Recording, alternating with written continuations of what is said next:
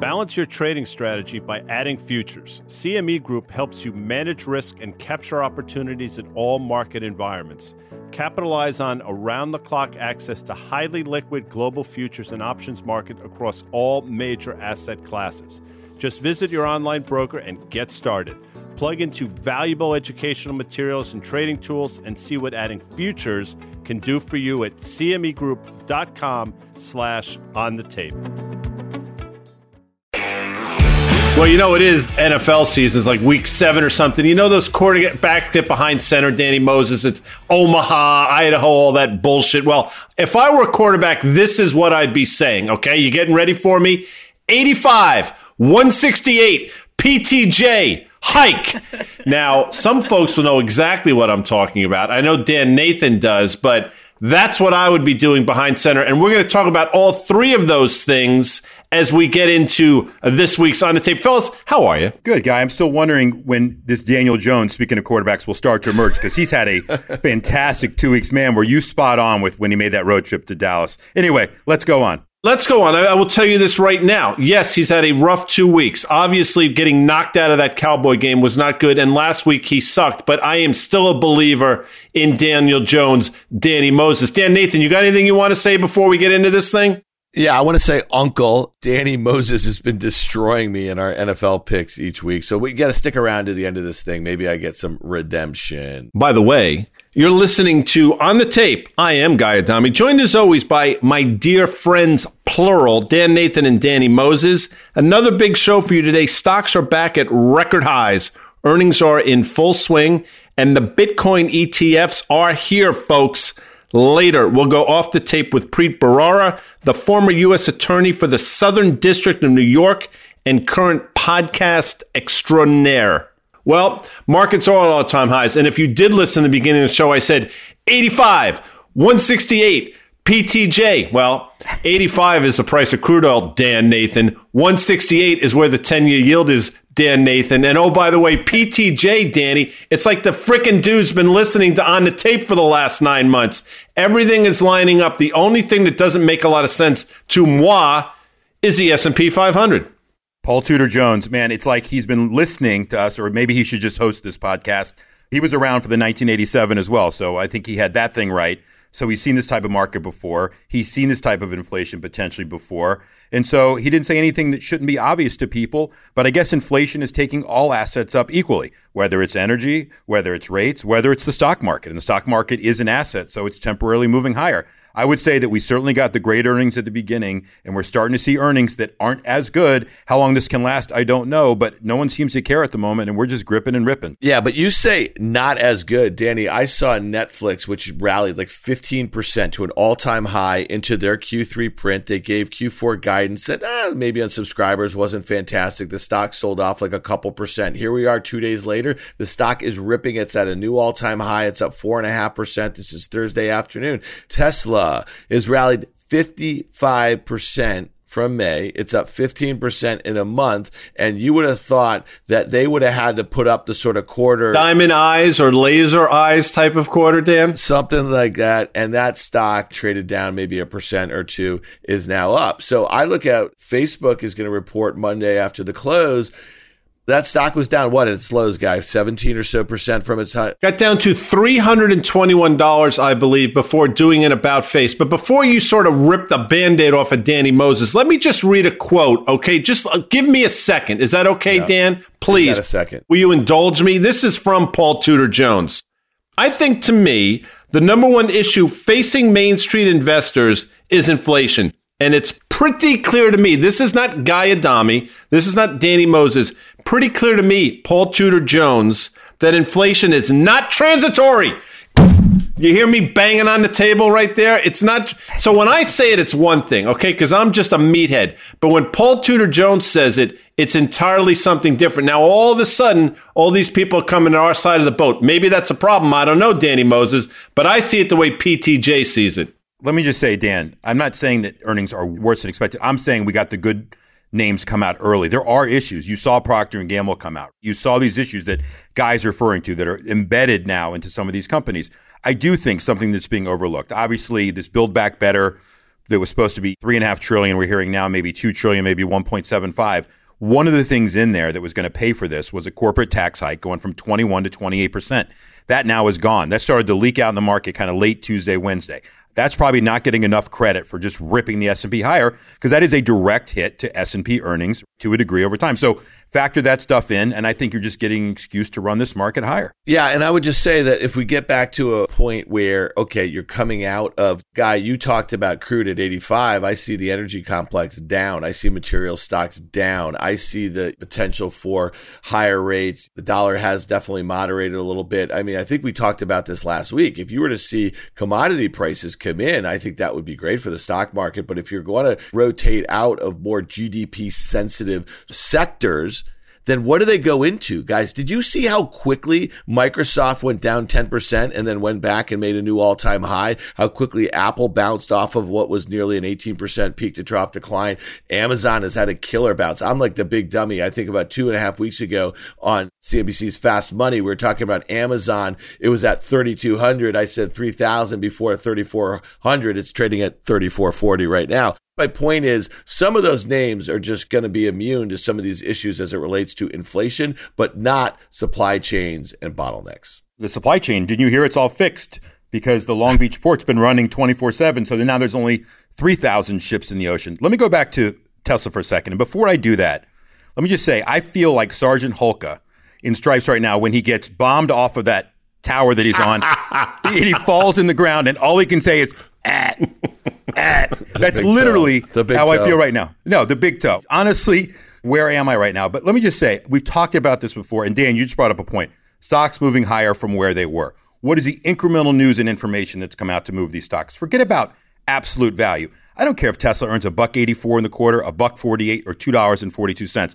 I'm not even going to go through whether those are real earnings or not, the adjustments that are in there. So annualize it. I don't care. There's no justification from a valuation perspective. It's can money flow to these various areas? It didn't go down $30, so therefore it must be a buy. And the shorts lost ammo again, and here come the longs buying it. It's the market action which is more important. The scoreboard is not only telling me that I'm wrong right now about the market in general, but there's money still trying to find a home in this market.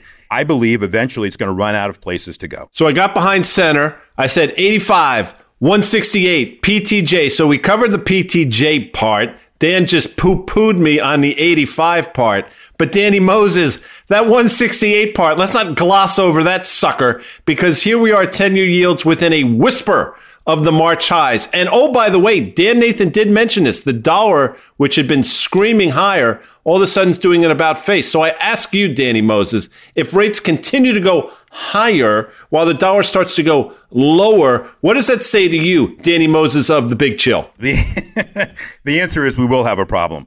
And we said before, it is the trajectory, it is the speed with which it moves, but it's also the absolute number. I think when you start to think about a 2% number going in, like we talked about, to consumer finance companies, to credit spreads in general, it will have an impact. It just doesn't matter right now. Oil's going to move on the NOAA saying it's going to be a warmer than expected winter. I care more about Vladimir Putin than I do about the Weather Service trying to predict something because there isn't a government agency that's been able to predict anything about anything for the last 10 years. I am on fire today. Dan, say something. All right. I'm going to say Trump's back.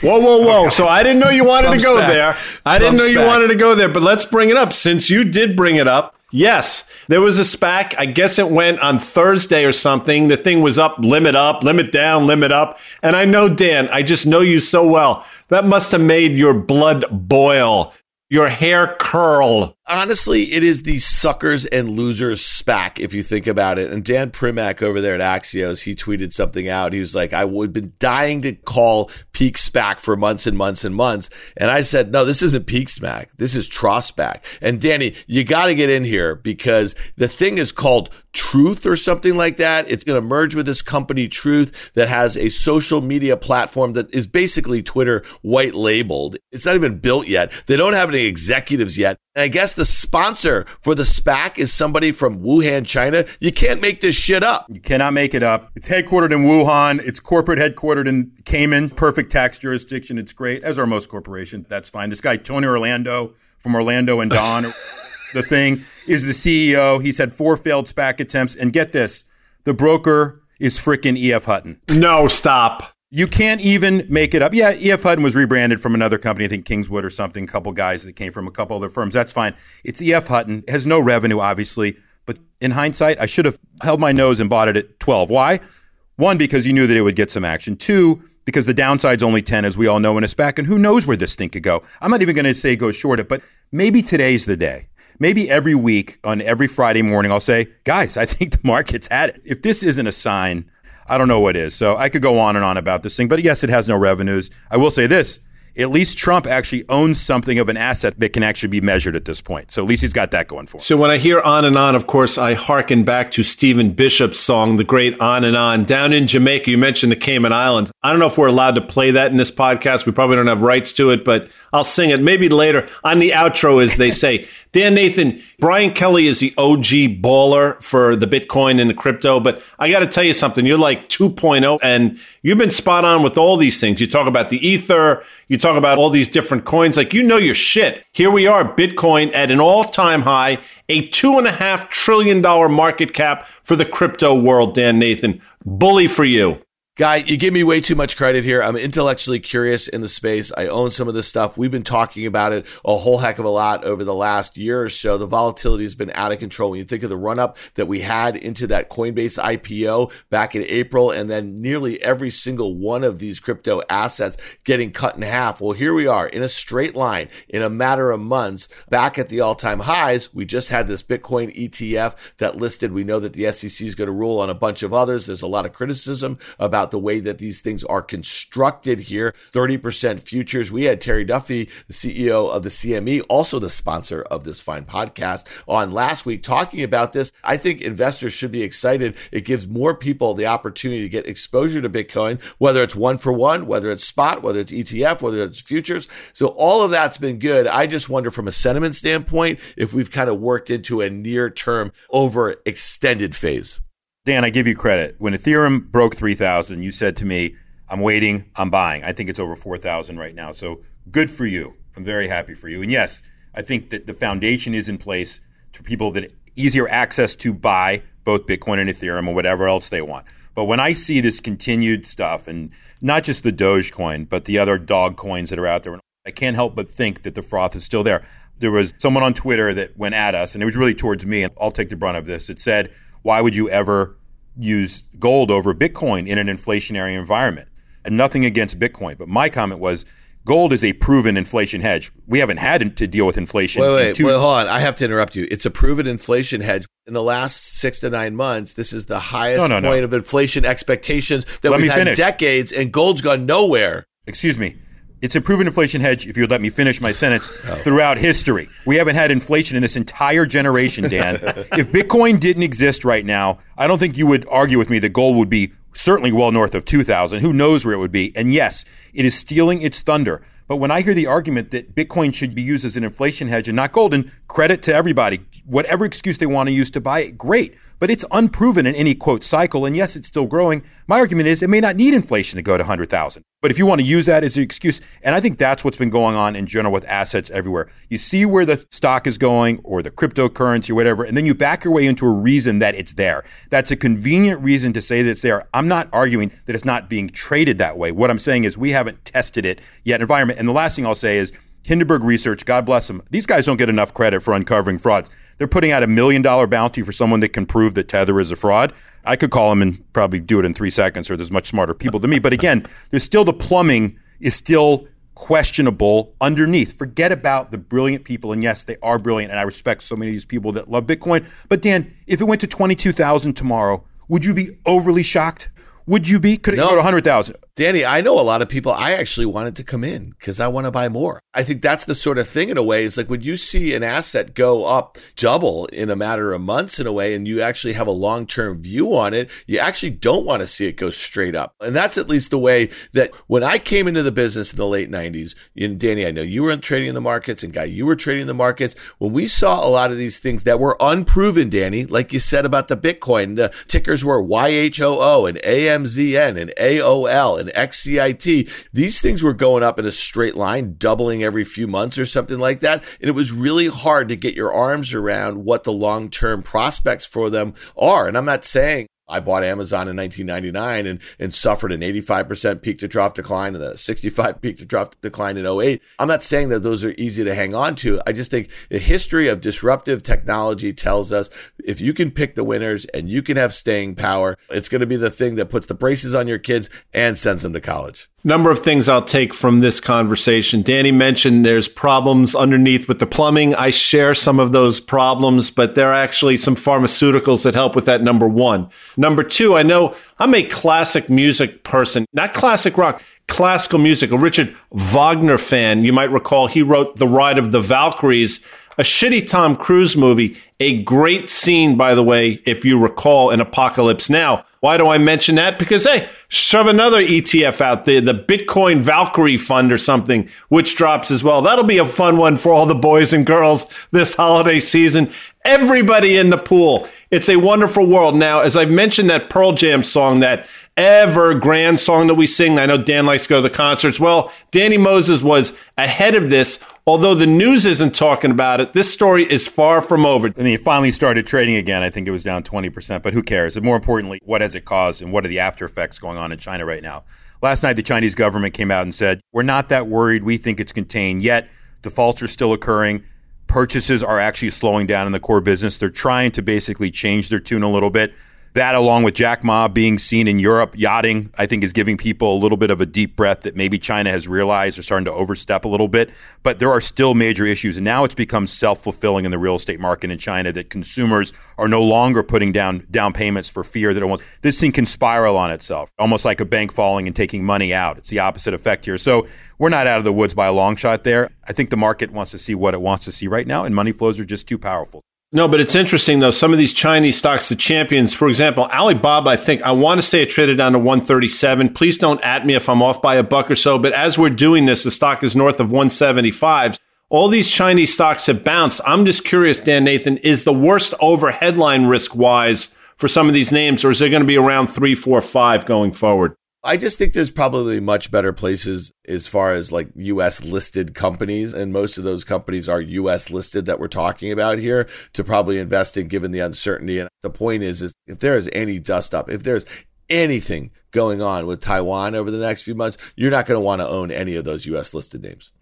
Guy, let me just add one other thing that proves the plumbing that is still not perfect in the Bitcoin word. I think our producer is getting a live feed right now. Amanda Diaz, can you come on and read what happened today, please? Sure. It says Bitcoin briefly crashed 87% to 8,200 on Binance's US crypto platform. And thank you, Amanda. Okay. So, anyway, I just wanted to make sure it wasn't me saying it. So, anyway, back to everything. That's it. I got nothing else to say on the matter. The Danny Moses voice is so good. And by the way, I love your buddies, the guys with two first names, both of them. I love those cats. We become so tight on the Twitter. It's just such a familiar thing with the On the Tape family. They actually know me so well. They both called me today to see, quote, how I was doing. I go, what are you worried about? They're like, well, Trump's back came out, went up 300%. Tesla's ripping. We're just checking on your mental well being. And I just yelled Shomer Shabbos and got off the phone. All right. So here we are. We're on the eve of Halloween. So we're getting towards year end. Let's just do a quick 30 seconds each. What are you looking for? I'll start because why not? I'll start. This is what I'm looking for. I mention rates all the time. I think I mention them for good reason. I'm of the belief that 10 year yields will close the year either side of 2%. I think the dollar will be under pressure. I think this commodity move, which is stalled out in the short term, is going to reaccelerate itself. I think banks will trade okay, certain financials. I think insurers will do exceptionally well. They're the most levered towards higher rates. But I think some of these high flyers, some of these high valuation, high growth names are going to take it on the chin. Dan Nathan. It's interesting, and Danny's been bringing this up on the podcast for months now, and this notion of like slowing growth, but higher rates, higher commodity prices, and the whole stagflation thing. I kind of buy it. I thought the Paul Tudor Jones interview was pretty fascinating. I listened to all 22 minutes of it, and he seems pretty steadfast that the Fed has massively overstepped their welcome, that they are doing the exact opposite thing that they should be doing. And when a guy like that feels that he's that confident of a policy mistake, it makes me a little nervous as far as the stock market's concerned. I mean, here we are, the S&P 500 is back at its all-time highs for all intents and purposes. The Nasdaq has not made a new high, and I think that's really interesting. So, as we get into Facebook, Apple, Amazon, Google, and Microsoft, I think it'll be really interesting to see, especially with Microsoft at an all-time high, whether those stocks can drag the rest of the market higher. I suspect they can't. So, in the face of like a stagflationary environment, guy, if you're going to have your higher rates, I do think the dollar is going to go higher. Ultimately, that's not going to be a great thing for a lot of U.S. multinationals. So to me, the Q4 guidance is going to be as clear as mud. And are we going to have a runaway breakout from here on out? I don't really think so. So if we do have a very sharp rate move higher in the near term, I suspect that we see stocks testing the lows from just a couple weeks ago. I will say we're getting through the earnings. We're probably 30 to 40% there, maybe even a little bit less. So as we move towards Halloween, a week away or whenever that might be, we'll get into that. Then what's next? The Fed meeting on November 2nd and 3rd, and we'll get Fed guidance, obviously, on taper and it's not a dot plot vote or anything like that, but I think people will be anxious going into that. Secondly, you have the debt ceiling issue, which is still December 3rd. That hasn't changed at all. That's going to rear its head. And then is Powell going to get reappointed? I think that's a big deal. Maybe it's a non market moving event, but it is an overhang. And maybe now that they've fixed their insider trading issue by saying that it can only be mutual funds and 30 to 45 days in advance, oh, and when the market is in stressful environments, well, I'm stressed out right now. I don't know about everybody else, but when the market's in stressful environments, you can't trade at all. So there's a lot of cleanup going there. So I think we'll move from this earnings fundamental to a government monetary fiscal side of things. And yes, they're going to sign an infrastructure bill of some kind. Yes, they're going to sign a dialed down, build back better bill of some kind. But all these issues, nothing's changed here. And the issues that we're going to face, inflation, not only is it not transitory, it takes a long time to seep into the system from when you first see it. So I think we're going to see that. I still think earnings are too high for 2022. And I don't know when it's going to be, but there's going to be a reckoning at some point. James Caan appeared in many great movies. One of his greatest movies that a lot of people don't know about, fellas, is called The Gambler. And one of the lines in that movie is, I'm scorching I'm scorching. Well, you know who has been scorching? Danny Moses in his predictions in the league where they're compensated for their participation. That would be the NFL. So, Danny, I think you're 9 and 0 here on on 9 and 0. That is unheard of, unprecedented. You should basically bow out now and say, That's it, I'm done. But you won't because you got a steel set. So put your steel set on the line and give me a couple picks for this weekend's week seven contests. Let me just say that I'd rather be 0 and 9 and get the market call right than be 9 and 0 and get the market call wrong. But I don't know if Dan's going to take the other side of this. So some weeks I have one pick, some weeks I have two. There's a lot of large spreads out there this week. There's not a lot of great games, but there is one standing out. And I apologize to the Jet fans that are out there, but are you kidding me? The Patriots are seven point favorites against the Jets. Bill Belichick owns the Jets. What happened in week two? He beat them 25 to 6. Why are the Jets getting seven and not more? Oh, because they had a bye week. They had an extra week to figure out everything that they're doing wrong. The Patriots actually are a much better team than their record. They should have beaten Tampa Bay. They should have beaten Dallas and they should have beaten Miami. They should act they could have three more wins than they currently have. You don't think Belichick's angry as hell? His defense is probably one of the best in the NFL. I take the Patriots. I lay seven. I bet that game six ways to Sunday, mm. which is going to be on Sunday. So, Dan, I doubt you want the other side of this, no but way. oh, maybe then I'm going to no lose. Way. This All is right, not so, okay. So, so, okay, Dan, so no, Danny, Patriots. I'll take I'll take yeah. Patriots minus seven. No, no, I'll take. That, that, I would no, love that. I would it's going to end. So, Dan, you don't want to take the other side of the Jets. I don't blame you. I don't know why you would want to take the Jets, but why don't you this week pick a game, and I'll be forced to take the other side. Now, this isn't technically one of my picks. We'll let you pick, and I'll just take the other side. What would you like to bet on? Baltimore at home versus Cincinnati. Baltimore giving six and a half points. I want to take Baltimore. All right, you can take Baltimore. I'll take Cincinnati. I don't love it, but I'll do it anyway. And how much are we doing on these? Five hundred. Five hundred. Five Man, hunch. you guys are.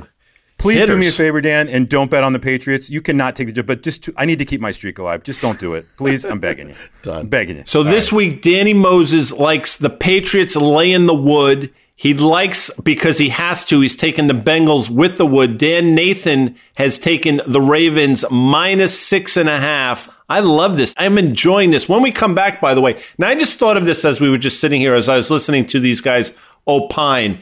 If Preet was clever, like I know he is, he should go to Ari Melber and say, I want the name of your show. It would be, ready for this? The Beat with Preet. Genius. God, Genius. you should be in marketing. You're magnificent. I am magnificent. When we come back, somebody even more magnificent, Preet Bharara. With CME Group's micro-sized futures and options, you can access the same transparency and liquidity of the benchmark contracts with less upfront financial commitment. Diversify your portfolio and manage your exposure with the flexibility of CME Group micro contracts in crypto, metals, FX, energy, and equity indices. Learn more about what adding futures can do for you at cmegroup.com/micros.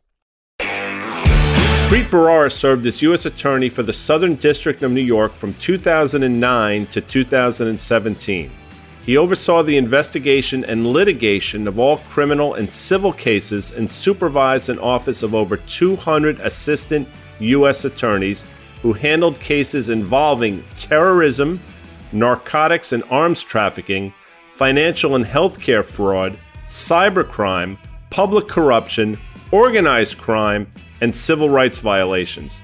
The New York Times dubbed Bharara one of the nation's most aggressive and outspoken prosecutors. In 2017, Bharara joined the NYU School of Law faculty as a distinguished scholar in residence.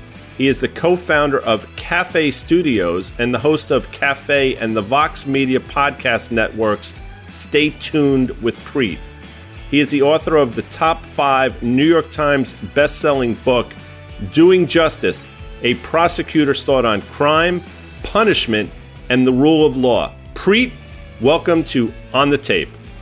Preet, thanks for joining Danny, Guy, and myself on the tape. We're really excited to have you here. You may not recall, we met five years ago. Oddly, you rolled into a CNBC Fast Money Christmas party with a senior exec from CNBC. You were still in your old seat as U.S. Attorney. And I got to tell you, I remember it like it was yesterday when you were walking up to the bar. It was like the parting of the Red Sea. Us old traders could see you coming from a mile away, but you were very gracious back then. And we're really excited to have you here again. Thank you, sir. I do remember that party back when I had subpoena power.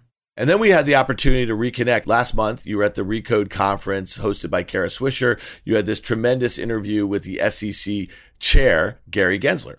Did you think that chair Gary Gensler was forthcoming in the interview? No. And I thought that was really interesting he has obviously gotten a lot of praise from different parts of Wall Street or the investor community for, I think, coming into what people think he knows about the business in general. And some of his focus is on investor protections. And I think, if anything, in the last year or so, when you consider some of the things that have gone on in the stock market and crypto, there's a lot of concern about investor protections. He seems a little high minded. I want to be very careful here. I think Danny and Guy will kind of agree with me. No one wants to say anything that's recorded coming at the SEC chair. We talk about stocks. We talk about crypto every day. I don't think he's a vindictive sort of guy. He wasn't answering your questions. And in numerous situations, he turned them back to you. And you're like, listen, dude, I just do a podcast now. I have the highest hopes for Gensler. He came out, he lay, he's been laying out a great game plan. Then I just saw the GameStop report and I'm starting to already lose faith that anything's going to happen and anything's going to change. I haven't read that yet, but I'll tell you an issue that's been in my mind. And I talk to people, not as smart as you, but people who are on Wall Street and others and one thing he and I didn't get a chance to really delve into, and it's a hard thing to answer if you're a regulator, but there's this tension between wanting to protect investors, and that's very important. And I served that role in a slightly different capacity for a number of years. But on the other hand, there are opportunities for developing wealth, growing portfolios on the part of people who may not meet the technical definition of an accredited investor. And there are a lot of fairly sophisticated people who don't meet those criteria who say, Why am I out of luck? Why can't we figure out a way for us to play in SPACs and maybe in hedge funds and other things? And they think that the only way to get rich is to be rich in the first place and just get more rich. You guys must talk about this all the time. There is a feeling on the part of some folks that they're being left out. And I feel that. I worked in government for a number of years. I've been in the private sector. I'm making some dough. And the opportunities to make more dough were coming to me that I'd never seen before it took a bunch of money before I had opportunities to make more money. How do you guys feel about that? I would submit, and listen, you can push back on this for sure. I think the playing field for retail investors, traders, whatever word you want to use, has never been flatter. The amount of information they have access to, the platforms they have access to, zero commissions that they have access to. This has leveled the playing field in ways that we've never thought possible. People, you want to harken back to 10, 15 years ago, people were getting ripped off. Now, we can talk about payment for order flow and all those different things, but I think in terms of just access, it's never been better for the people that you're talking about right now. I would echo Guy's comments, but I would just say there still is a negative selection aspect to giving the retail investor access, certainly when it comes to private equity. If you told me that they should get access to private equity, I'm like, that's great, except we know how many people that prospectus and business plan and deck have to go through before it reaches them because they're not going to get it unless there's not enough demand for that type of investment. I agree with Guy. Access has never been better. Information has never been better. And everybody should try to protect people. But I always ask myself the cynical question why am I getting this? Why am I so fortunate to be seeing this? Fraud's a big problem. And we prosecuted a lot of it, and the SEC looks at a lot of it. And so I guess my question more was now that I have some distance from being in law enforcement, do we sometimes risk being overprotective? I don't think so, but it's a question I hear a lot of people asking. We talk about this on our show, Fast Money. We do it here on the tape. We do try to protect the people that you're talking about. And the pushback we get vis a vis Twitter, email, smoke signals is we don't want your protection. We don't want to be protected. We understand what we're getting ourselves into. Leave us alone. It's very interesting how this seemingly has come on, I don't want to say political lines, but the vitriol we get back when we're just trying to be helpful is fascinating. Have you found that? Do you get that sense that that's out there? Yeah, a little bit, which is why I asked the question. There's, there's a worry that there's too much paternalism in the name of investor protection. But I would also guess that the people who are sending you smoke signals, which is my least favorite form of social media, if they're a self selecting group, and because they watch you and listen to you and pay attention, that they do believe that they're more expert. But then there are other people who get ripped off all the time in all sorts of scams, Nigerian frauds or what have you, who actually aren't sophisticated and know they're not sophisticated. And so I guess there are multiple categories of folks. There are the truly sophisticated, who, by the way, also get ripped off, many of them by putting their money with Bernie Madoff and other folks like that. Then there's a category of average person who is doing their own research and watching folks like you and CNBC 24 hours a day. And they're people who are really not engaged at all. And probably a lot of the, the protection of investors falls into that third category, but to the extent it bleeds into the second category, there's a lot of annoyance with that. Is that fair? It is. And Preet, I would say that obviously you're a dream person to have on any board or any prospectus, anyone that's going to answer. Now that you're wearing a different hat, you have positive selection. One, because people want to attach you to something that gives them a lot more credibility. And you're probably investing in great companies and you see the good of everything. My question to flip it back on you is we really only see when the tide goes out in a down market that investors claim, hey, why didn't you protect me? And I get it that I'm really speaking about the SEC, not necessarily the attorney's office, but no one wants to be the reason or blamed for taking a company down. And it always is when the tide goes out. So as far as investor protection, no one cares in a bull market. And that's one of the things that's very frustrating, at least from where I sit. No, I think that's right. You characterized what you thought my investment strategy. I have a couple of principles. One is, and I feel this way very strongly about members of Congress and members of the bench on the court, no individual stocks. I haven't had an individual stock in many years. I don't understand. I mean, I was a Senate staffer back between 2005 and 2009. I didn't have a lot of money and I owned a few tech stocks, I guess. And I didn't understand how I could, in good faith and with a good conscience, take these meetings on legislation, a lot of other things. And I'm a mere staffer at the time and be absolutely clear and feel safe that someone's not going to say, Well, you own this stock and you gave recommendations to Senator Schumer about legislation, how do you separate those things? And you have actual members of the Senate and the House who are in and out of individual stocks when they are undoubtedly making legislative decisions and policy decisions about those folks. And everyone talks about the donors, but there's also that stock ownership. The Wall Street Journal, after a lot of effort, put out a report, I'm sure you guys saw it, about the number of sitting federal judges who violated the ethical rule of ruling in cases when they owned at least some amount of stock in the company that had a stake in the litigation. Why people like that? Why public servants who have that kind of power, authority, and influence are trading individual stocks? I don't know, and I have maintained the habit of not doing that at all. And then the second thing is the S&P 500 has been very very good to me. Should I do something different? If the S and P 500 has been good to you, you stay with what works for It's you. It's been and you good for what- it's Who's been good for everybody. Who's done better than the S&P 500 in the last 20 years? So I want to push back a little bit, Preet, because you touched on something Now you got me a bit exercised. So if I may for a second. So we're talking about two very specific or exercised? Listen, at my age exercise every couple of days, but I'm exercised. exercised And depending on what you say and do, you might need to be exercised. Exactly. So I'm pissed off, if I put it in layman's terms. And I'm pissed off because the two Fed officials that we've talked about on the show a number of times, obviously trading stocks. Now, again, they did nothing illegal. I'm sure it was obviously within the purview of any edicts have been put down or any rules and regulations of the Federal Reserve. All good. Here's my question to you. We're trusting these mostly men to make decisions that are going to impact our lives, not for the next five years, for the next 50 years. So, to a large extent, we're trusting their judgment.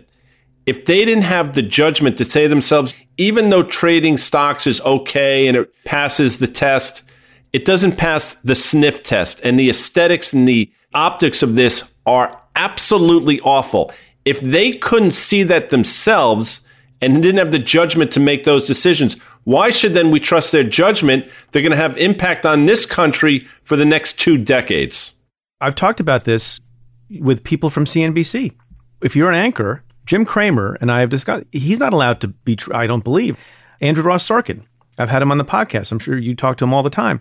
He's not allowed to trade individual stocks. Or if you work at a journalistic organization, maybe you have to get permission. People who are in the business have to be careful. Lawyers at most reputable places have to run a conflicts check before they engage in certain trading.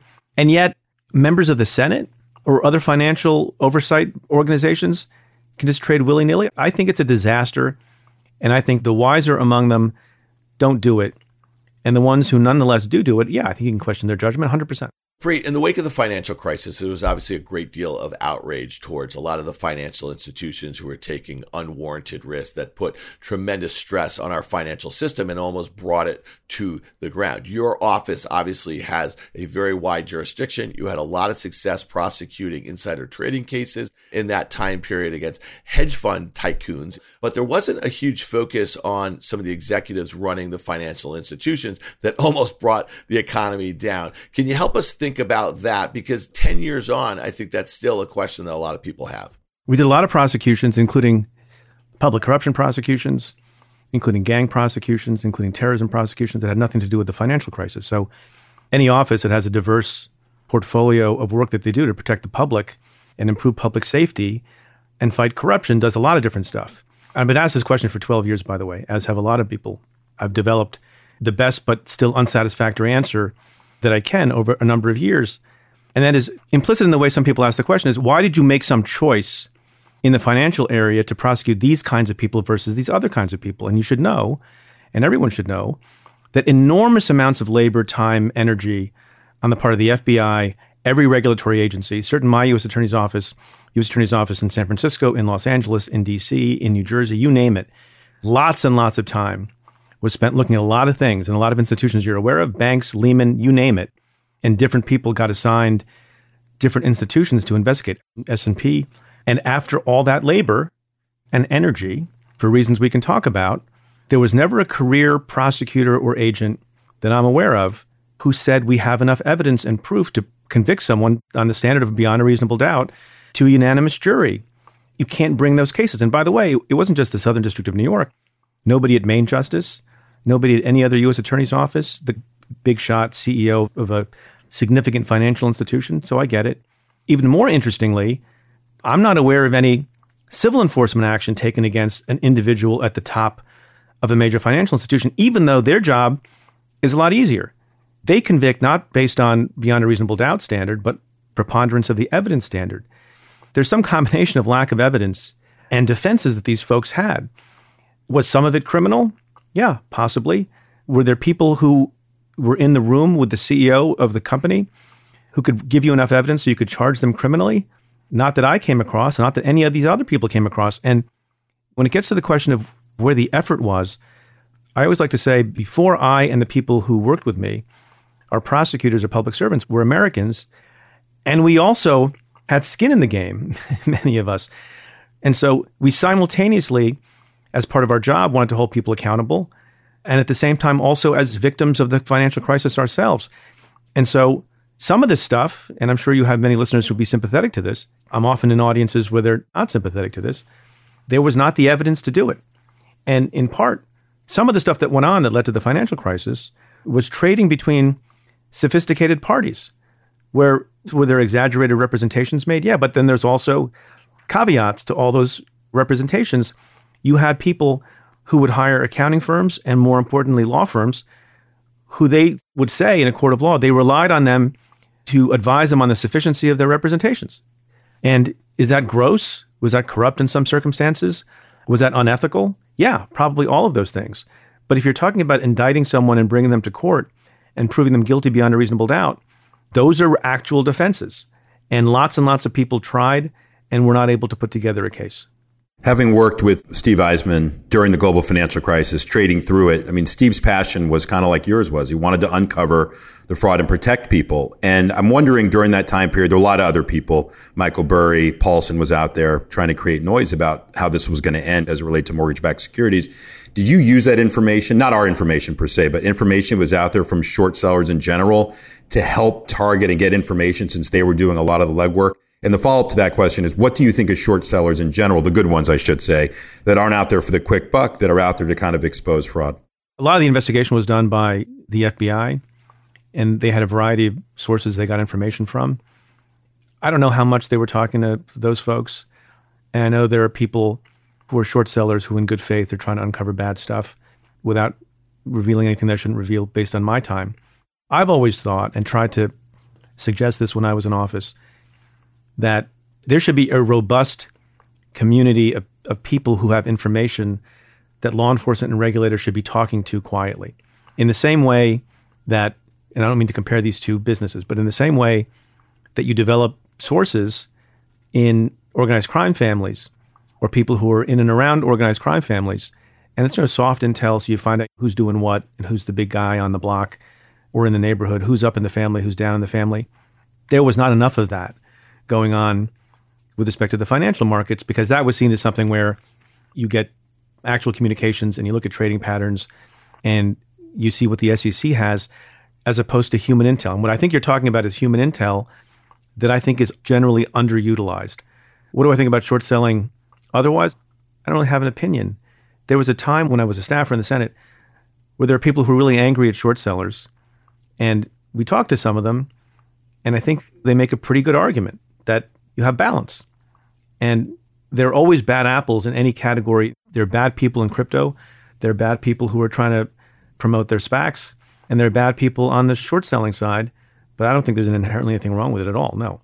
Preet, we talk about the gamification of the stock market, and Dan and I doing our show and Danny doing the podcast with us, we sort of put at the foot of the fact that when sports went away for that period of time in 2020, a lot of those people found the stock market. For better or for worse, that's not really the point. But are you seeing this gamification? And if so, does it alarm you a little bit? It's interesting you say gamification.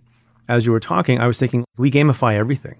In the areas in which I have occasion to speak on my podcasts and in my writing and on television, usually we're talking about the gamification of politics, which is also very, very important. And with new kinds of things going on with respect to the world of finance, including crypto, there's a certain gamification in terms of gambling attitude about these things. I think there's nothing wrong inherently with some of the things that people are doing. There's nothing inherently wrong with crypto. There's nothing inherently wrong with using outside expert networks, which is one thing that we spent some time focusing on when we were doing the insider trading cases. It's when people get hurt unnecessarily or are not ethical in how they go about using these new things and using these new technologies where there's a problem there are always going to be people, I think, whether it's in politics or whether it's in business or whether it's in collectibles or anything else, who are going to view things as a game who's up, who's down, gamble, take risk. But I think that's always been true, hasn't it? I'm not sure it's always been true. It's clearly been magnified. And I think your point about politics is exactly right. We are now in a period of time where it's a cult of personality thing, and the loudest voice seems to be winning, and it's not necessarily the most qualified person without getting too political, or the most qualified stock for that matter. It's whoever's making the most noise. And first of all, I don't think the end is near. I think it's going to get worse before it gets better. Now, you were in a seat that saw that firsthand. Can you speak to that? I mean, you mentioned politics, so let's go down that road. I mean, you saw things that I'm certain alarmed you, that I'm certain at some point you'll write a book about. And how do we turn the tables? How do we get it back to some semblance of normalcy here? If I knew that, I'd have maybe more money and more influence and more power in the world. I think maybe the human mind sometimes thinks of the easiest way to analyze data. As we're recording this on Wednesday afternoon, there's all this talk about votes on these bills and on voting rights and on infrastructure. And if you go around, I think more people would be able to tell you who's on what side, like who's up and who's down, and whether the votes are going to go one way or another, which is kind of the gamification of the issue. How many field goals do they need to score to get ahead? Fewer people will be able to tell you what's in the bill. Fewer people will be able to tell you what voting improvements are in that bill and whether they're a good idea or not. Human nature, in part, a little bit maybe is made to think about who's up and who's down and who's the winner and who's the loser, as opposed to the difficult substance of what it is that they're fighting about. And they're easier metrics. It's harder to analyze is this policy good or is this policy bad? It's easier to argue about and to see the evidence of is Biden going to get it done or is Biden not going to get it done? And by the way, none of this is helped by the politicians themselves, most notably the former president who talked about everything in terms of winning and losing as opposed to effort or what's right or what's equitable. It's all about winning and all about losing. And maybe that's something that is in the American spirit, often in a good way. That's what competition is all about. That's what markets are about having the best product, getting the most market share, getting the most value. And you hope if you're doing it ethically and properly and you have a good product, you make a really good toy or you make a really good tequila for uh, apropos of nothing, then people will buy it and you improve the quality of people's lives.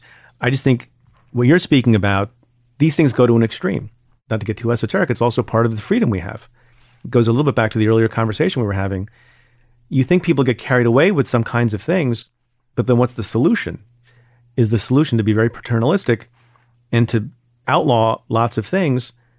That's a problem too. Well, quickly, and I don't want to take over this conversation, but what you're speaking about is a society that's gotten extraordinarily lazy. What you just described now is just people being lazy and lowest common denominator stuff. And it manifests itself. We see it on CNBC to a certain extent. We saw it recently when one of the interviews on one of the daytime shows interviewed a guy that was trading stocks. It was, I won't mention the stock, but the host asked the participant what the company did and he was unable to answer, which, by the way, is fine because if you're just trading these things to go up and down, to a certain extent, they just become letters and numbers. But that is extraordinarily problematic as well. You see this all the time in massive frauds. What have people been talking about? I'm sure you've talked about it. Elizabeth Holmes and Theranos. And there is laziness on the part of lay people, and there's laziness on the part of what we think of as very, very sophisticated people. And so the lessons that I drew from that are that lots of people who consider themselves to be sophisticated at the heads of large companies like Walgreens, they are really struck by appearance and optics as opposed to substance. And once Elizabeth Holmes assembled that board, very impressive people, some of them from the military, but who, as John Carreyrou and others point out in their various assessments of the product, none of them had any experience in blood and in the technology that was actually at issue, they were otherwise very impressive people. You assemble a board of very impressive people. People want to give money. This the second principle you get from that, and this is a function of it's not quite laziness. I don't know what your reaction is to that massive fraud that's captivating a lot of folks. Walgreens decides, is my recollection from reading about the case, they had some concerns, and they were red flags. And I think, by the way, this is a theme that I saw again and again and again as U.S. attorney at lots and lots of companies. It's seldom the case that people are completely, utterly blindsided. That's true in Bernie Madoff. That's true in Theranos. There are some folks who at some point are like, well, this seems effed up. This is a red flag. That doesn't seem to compute. The Walgreens folks, and I apologize if it's not Walgreens, but I think I'm pretty sure it is, they had FOMO. They had fear of missing out because the vision that Elizabeth Holmes and her boyfriend at the time sold was so compelling and extraordinary and exciting that my recollection is the executives at Walgreens couldn't suffer the idea of pulling the plug and then their competitor get the opportunity. And they're like, no, what the hey? Let's jump in feet first. And you see that again and again and again. There's somebody who's friends with somebody who invested with Murray Madoff. They don't know nothing about the guy. He uses like a weird accounting outfit, but they seem selective. This famous person who I trust and respect, and I've known to be a smart guy, says, This guy's really good with my money. They put their money in. That happens all the time. And I think it's a function of laziness, but also a little bit of function of FOMO.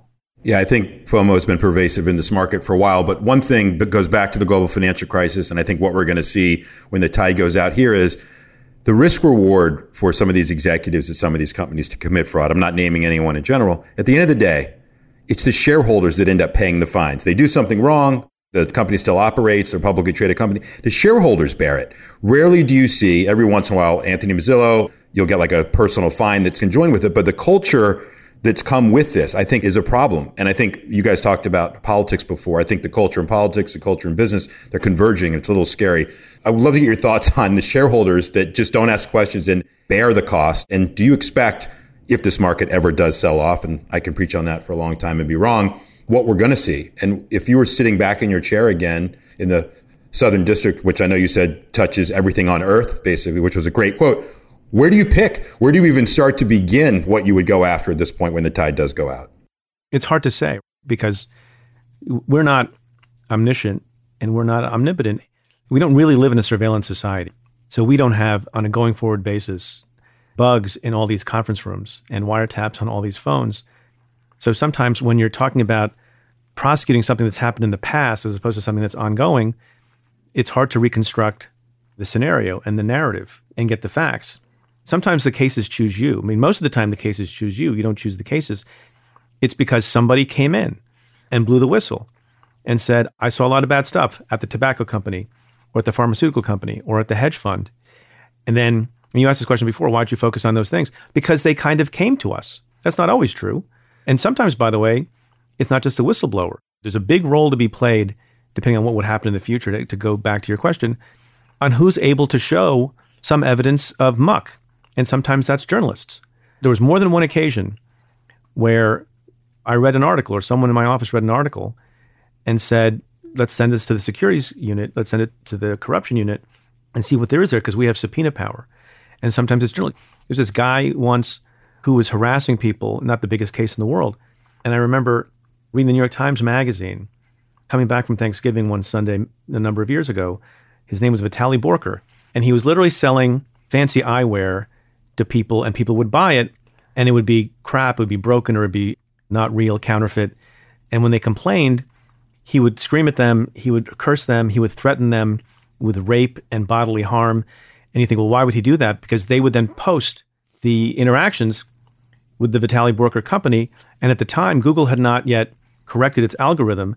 And so it didn't distinguish between bad reasons for being high in a search result versus good reasons for being high in a search result. This case actually caused them to change that and revise that. And he was basically making people worried for their lives who were just trying to buy fancy eyeglasses. So I learned about that by reading it in the newspaper. And I remember thinking to myself, this is a bad guy. Someone should do something about this guy. And then I realized, holy shit, I'm the U.S. attorney. I can do something about this guy. And I forwarded the article to my fraud chiefs. And they're like, Preet, we've been on this for five hours. The guy was in custody in four days. That's a tiny example, but just so people have some understanding of how cases come about and how they get prosecuted, sometimes it's stuff like that. And that's what I would imagine when the water goes back out, you see what's sticking out, because that's when people start to complain. That's when people start to blow the whistle. So has it been hard for you? You have your gig on CNN. You have this amazingly successful podcast and stay tuned. You have 1.7 million Twitter followers. You have an actively engaged community with you you feel a sense of responsibility. You spent most of your professional life in public service now, and now you have this amazing voice that a lot of people follow. I know that I followed you religiously during the Trump campaign. I found your interviews amazing on Stay Tuned, but it's that Q and A period in the beginning of Stay Tuned, which I just love. And you're just taking questions on really anything, a lot of jump balls and stuff like that. So do you feel a responsibility to weigh in and really to the point what Guy was talking about is sometimes some of the loudest voices are getting some of the most traction and we're finding that in all parts of our lives. And you have a great voice here. I think it's an important one. And I wonder if you will get drawn back into public service because we are in dire need of the best and brightest at this moment. Thank you for the compliment. I appreciate it. I've always felt a responsibility. Now, there's a reason why I chose to be someone who speaks and writes and thinks about these issues rather than go back to practicing law and represent people, which is a normal path, represent people who've been accused of crimes. They deserve great representation. Not my cup of tea at the moment. And part of the reason I feel that responsibility, we go back to something that we have been discussing for the entire show, really. And that is there's a certain amount of lack of understanding. Or sometimes it's laziness, and sometimes it's just people don't have access to information, whether it's about the market, which is more understandable, and people seem to get that. But there's an equal amount, maybe even more, given what the stakes are, of lack of understanding and lack of focus on democracy. People don't really understand how things necessarily work and it's not their job. I think we have really, really thoughtful listeners who appreciate the lessons in the rule of law and on citizenship. I'll never forget this. I got a question once from somebody who listens to the podcast a couple of years ago. Really smart person, I think was like a cardiothoracic surgeon or something, some kind of very impressive doctor. So clearly a person who's worked hard, is smart, and who's a good citizen. And says, people keep just talking about indictments in the grand jury. Could someone at least explain to me what the hell a grand jury is? There's so much knowledge that gets assumed on the part of folks. And so part of the responsibility I feel, I think part of the reason we have a good reaction is we explain and try not to assume knowledge. When the former president, in my mind, took things off the rails, it scared a lot of people who care about the country, but it also caused them to wonder, well, how bad is this? How much of a deviation is this from what is right? Can the courts do something about it? Are the courts going to do something about it?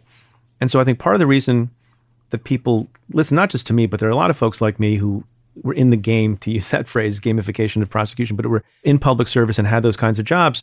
They want to hear from people who understand what these things mean, what is happening now. And you can still be concerned about it.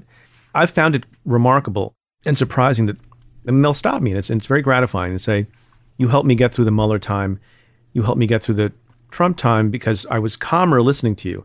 And I was confused by that because it's not like I was saying everything is going to be great. It's not like I was saying everything is good.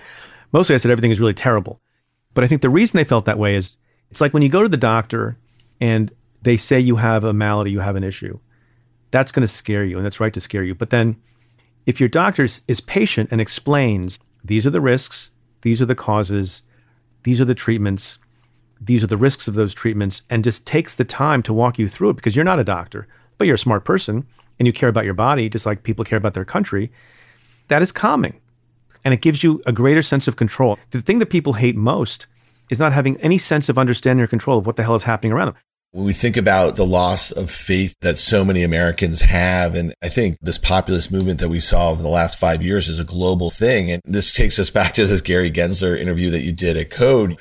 That is really what birthed crypto in a way. It's just the censorship resistant currency in a way where no one can regulate it. I thought that was a really interesting conversation. And I got the sense that you are intellectually very curious into crypto. And Gensler said something really interesting. He's like, it's a two trillion and it was two trillion a few weeks ago. Now it's like two and a half trillion global market cap. But his job as the head of the SEC is to oversee a hundred trillion dollars of market cap, not just stocks, but bonds. And come on. I mean, goes on and on and on. And he's spending a disordinate amount of time talking about crypto. But that's because you guys are asking him. This is a parallel to the questions about insider trading. When I was in office, I got asked about insider trading more than a lot of other things. The way the question was phrased, and you might have phrased it in this way innocently, why are you so focused on insider trading? I'm like, I'm not so focused on insider trading. You are. Because you're CNBC or you're the Wall Street Journal or you're Andrew Ross Sorkin for DealBook or whatever the case may be. Sort of the same answer that Gary Gensler gave. I got a huge office. We're dealing with violent crime, we're dealing with terrorism, we're dealing with cyber. But that's not as interesting to you on the front page of the Wall Street Journal. What's interesting to you is a billionaire got arrested. Why is there this downfall? Rajat Gupta.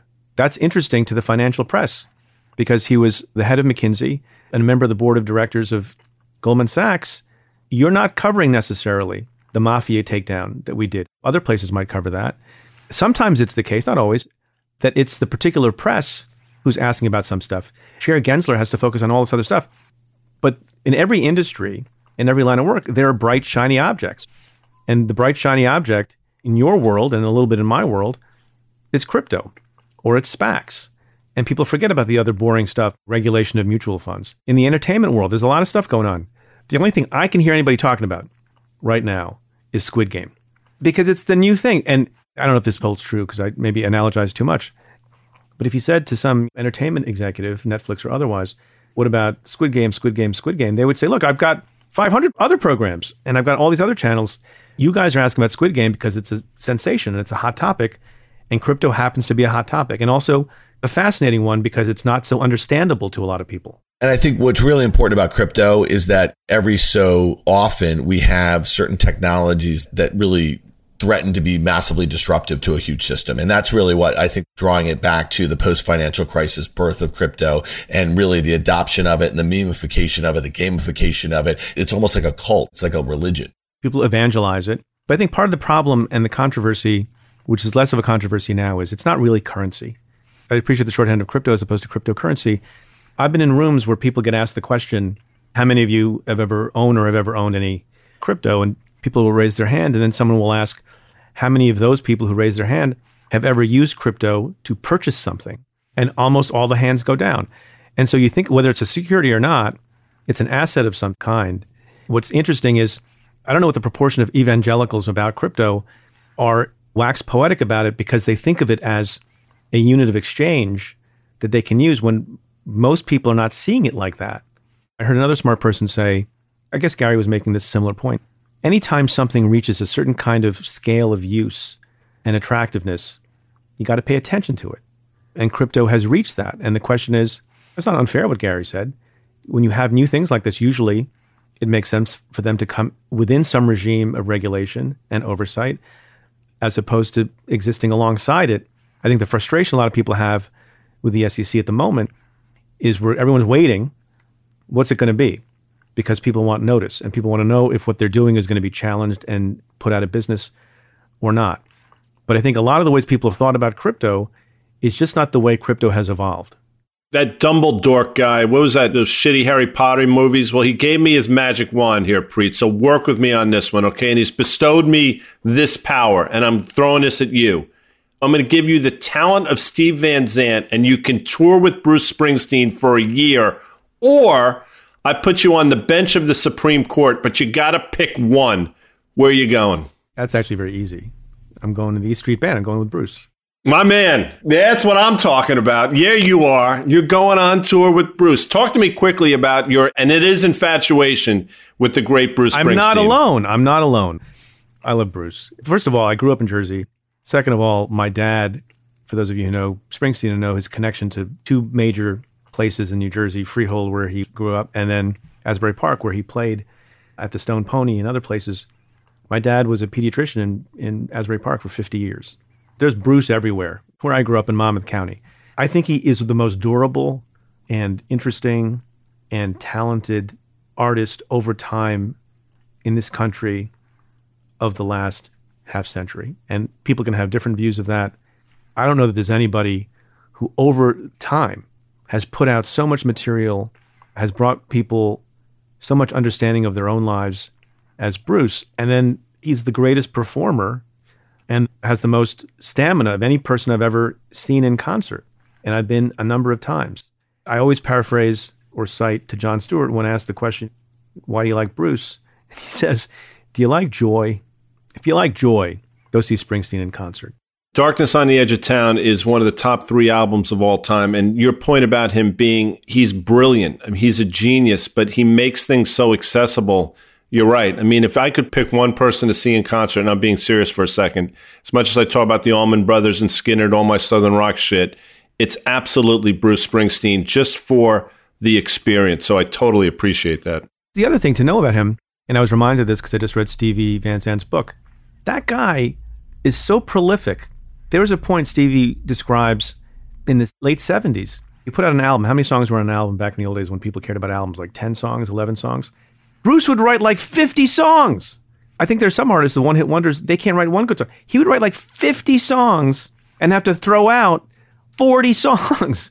Some of those songs, I think The Promise he wrote years and years ago, which is one of the great songs, I think, comes out later. I mean, it's a rare talent to both be able to sing and write and play and arrange, and then to do so in such a prolific way. And over decades, he was on the cover of, I think, both Time and Newsweek in 1975. I think the Rolling Stone headline or the first line of the article was I've seen the future of rock and roll and his name is Bruce Springsteen. And that was correct. Early 70s, I think. So you're spot on with that. 1975, that's 46 years ago. And 2 weeks ago I saw him crush it on Broadway. Who else can you say that about? Well, Preet, I share your love for the boss. I've seen him in concert probably 20, 25 times. I also saw him on Broadway a few years ago. I love that show as you did here. And I can't wait to hear your interview on Stay Tuned with Stevie Van Zandt that I think dropped this week too. So we could go on forever on this one. We hope you'll come back and join us on the tape. Thanks a lot, Preet. Thanks again to our presenting sponsors, CME Group, iConnections, and FactSet. If you like what you heard, make sure you hit follow and leave us a review. It helps other people find the show, and we also want to hear from you. Email us at contact at riskreversal.com. Derivatives are not suitable for all investors and involve the risk of losing more than the amount originally deposited and any profit you might have made. This communication is not a recommendation or offer to buy, sell, or retain any specific investment or service.